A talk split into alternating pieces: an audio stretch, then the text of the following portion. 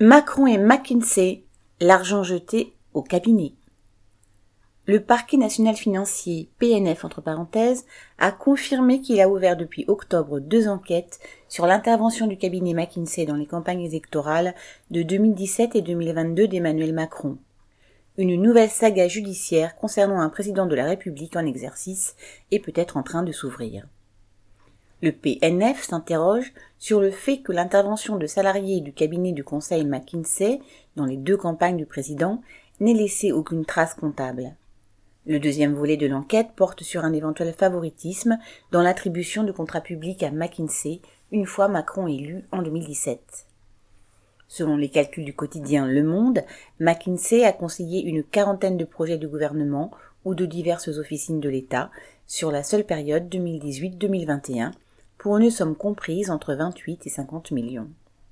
McKinsey a encaissé 12 millions d'euros pour la campagne de vaccination contre le Covid-19, des centaines de milliers d'euros pour ses pistes de réflexion entre guillemets sur la réforme des APL, l'avenir du métier d'enseignant, la réforme des retraites, etc. Enfin, cerise sur le gâteau, si l'on peut dire, McKinsey est soupçonné d'avoir créé un montage fiscal qui lui a permis de ne verser en France aucun impôt sur les sociétés entre 2011 et 2020.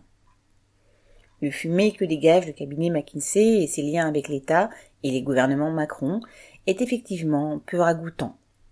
Mais ce cabinet n'est que la partie émergée de l'iceberg des cabinets de conseil privés et de leurs sous-traitants payés avec l'argent public pour réfléchir entre guillemets aux économies à faire sur le dos de la population. Ainsi, une enquête sénatoriale a révélé qu'en 2021, un milliard d'euros leur avait été distribué par l'État, une somme qui explose depuis 2018.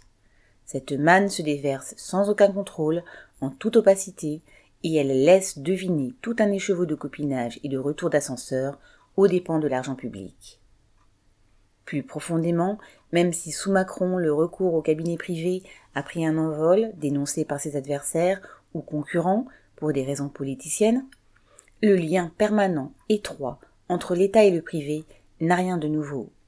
Il est illustré par le passage de hauts fonctionnaires de l'un à l'autre en permanence, certains passant des cabinets ministériels au cabinet de conseil privé ou à la direction de grandes entreprises privées, et vice versa, au gré de leur carrière.